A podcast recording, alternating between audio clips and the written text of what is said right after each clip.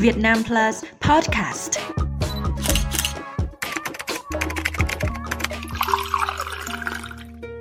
Chào mừng quý vị và các bạn đã quay trở lại với Việt Nam Plus Podcast. Hôm nay, chúng ta sẽ tản mạn về hoa thủy tiên và thú chơi công phu đã tồn tại trong gần một thế kỷ qua của người Hà Nội mỗi khi Tết đến xuân về. Gọi là chơi hoa thủy tiên, nhưng chỉ những ai thực sự đam mê mới có thể theo đuổi được thú vui này bởi nó quá kỳ công và tỉ mẩn. Bù lại, khi thành quả là những bát hoa thủy tiên sang trọng, quý phái, hé nở đúng vào ngày Tết và tỏa ra hương thơm thanh tao, quyện với mùi nhang trầm, mùi bưởi diễn, mùi Phật thủ và thời xưa có cả mùi khói pháo thì người chơi thấy thật xứng đáng và lúc đó mùa xuân mới thực sự đã về. Không giống như các loài hoa khác, chỉ cần ra chợ chọn và mang về hoặc tự trồng và chăm sóc để cây phát triển tự nhiên. Riêng với hoa thủy tiên, phải được chăm bẵm từ lúc nó mới là củ, cục mịch và xù xì. Rồi trong gần một tháng trời ròng rã, người chơi hoa thủy tiên bận rộn không khác gì chăm con mọn mỗi ngày với hàng loạt công đoạn phức tạp để có được một bát hoa đạt chuẩn ngũ phẩm.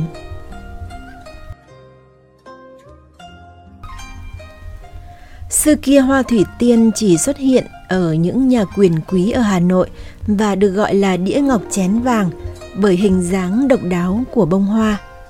Sáu cánh hoa xếp thành hình chiếc đĩa ngọc trắng muốt, nâng niu phần nhụy khum khum hình chiếc chén màu vàng rực rỡ. Vẻ đẹp sang trọng đài các của Thủy Tiên không chỉ ở hoa mà còn ở khóm lá màu xanh ngọc uốn lượn mềm mại. Bẹ lá như những chiếc móng rồng và chùm rễ dài trắng ngần lững lờ trong làn nước trong veo của chiếc ly thủy tinh tinh xảo. Chưa hết, sự tuyệt mỹ của Thủy Tiên còn được tô điểm thêm bằng hương thơm tinh khiết, quyến rũ và cao sang, cứ vấn vương quyến luyến. Những ai đã chót phải lòng hoa Thủy Tiên thì sẽ bị cuốn vào một sự đam mê không sao cưỡng nổi và cứ thế tận tâm đắm đuối với thú chơi tao nhã này. Không ai biết chính xác thú chơi hoa thủy tiên của người Hà Nội có từ bao giờ. Chỉ biết rằng từ năm 1920, đất Thăng Long đã tổ chức hội thi hoa thủy tiên tại đền Bạch Mã Hàng Buồm vào mỗi dịp Tết để chọn ra những bát hoa đẹp nhất và những người chơi tài hoa nhất.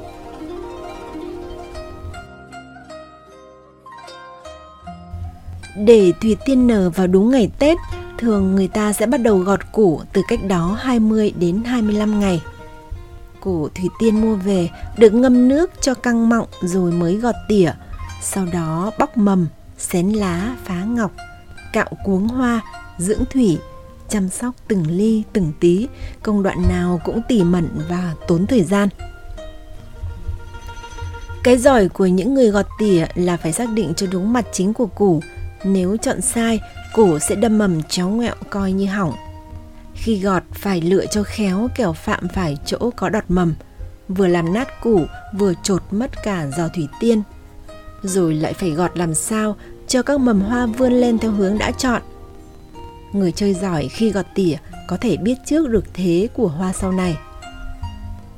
Công đoạn này kéo dài nhiều lần, cứ sau mỗi lần gọt sửa lại phải lau rửa thủy tiên bằng chổi lông gà hay chổi tóc và phải rất nhẹ tay tránh làm tổn thương tới các mầm đọt non và bộ rễ vừa mới nhú. Gọt xong rồi, đến đoạn dưỡng thủy thì càng tỉ mẩn chăm chút. Ngày nào người chơi cũng phải vài lần nhúng tay vào làn nước giá băng để rửa củ, rửa rễ, chỉnh lá. Trong tùy bút ăn Tết Thủy Tiên viết năm 1956, nhà văn Vũ Bằng mô tả công đoạn thủy dưỡng hoa thủy tiên. Trời rét như cắt da cắt thịt. Thầy tôi ngâm tay xuống nước hàng 4 năm tiếng đồng hồ, nhợt cả da ra, mà vẫn như không biết rét.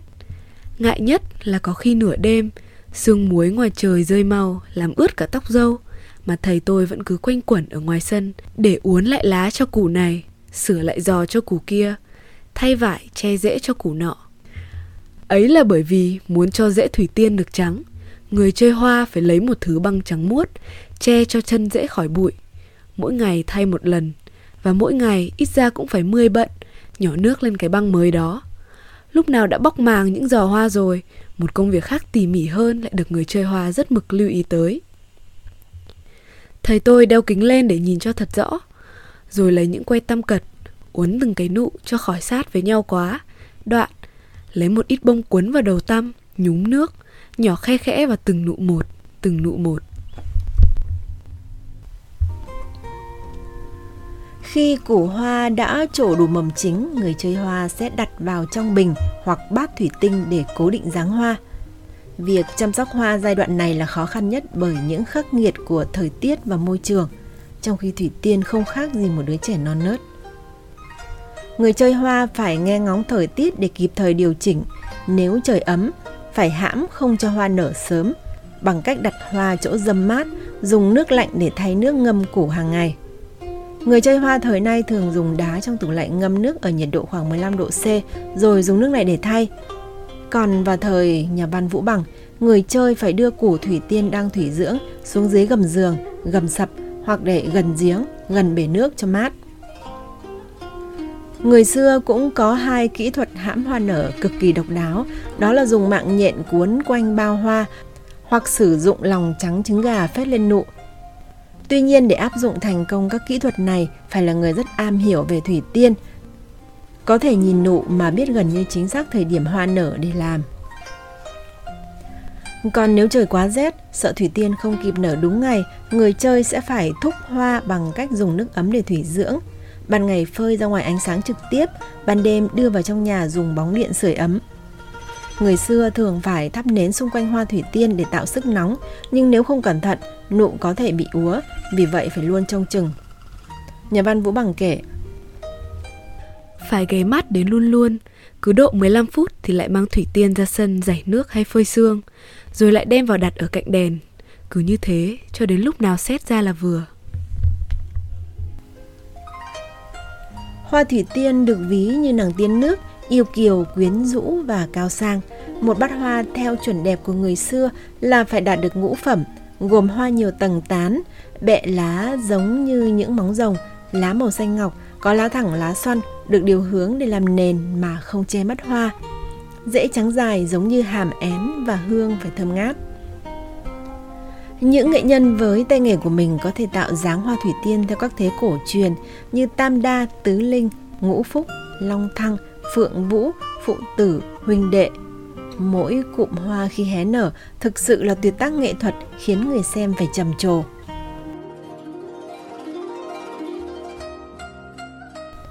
Các cuộc thi hoa thủy tiên xưa kia ở Hà Nội được tổ chức rất trang trọng, nghiêm cẩn. Những bát hoa thủy tiên dự thi đều có lọng tre phía bên trên và ngự riêng ở một chỗ tôn nghiêm nhất để thấy rằng đó không còn là một thú chơi tầm thường mà là cả một sự thành kính, tôn thờ.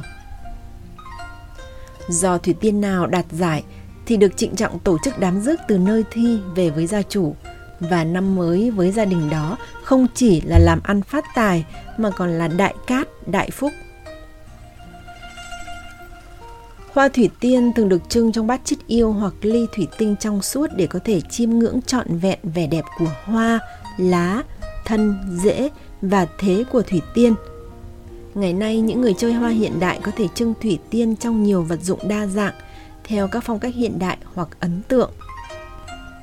Thú chơi hoa thủy tiên cầu kỳ sau một thời gian thất truyền đã hồi sinh mạnh mẽ, ngày càng cuốn hút nhiều người trẻ tuổi.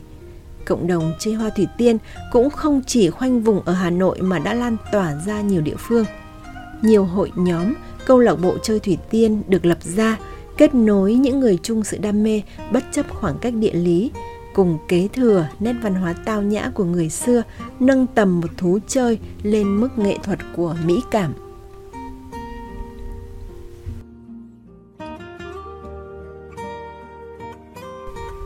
Thời lượng của tập podcast hôm nay đến đây xin tạm dừng. Xin cảm ơn quý vị và các bạn đã dành thời gian lắng nghe. Hy vọng chúng ta đã có được những phút giây thư giãn bổ ích và sẽ tiếp tục gặp nhau trong các tập podcast tới.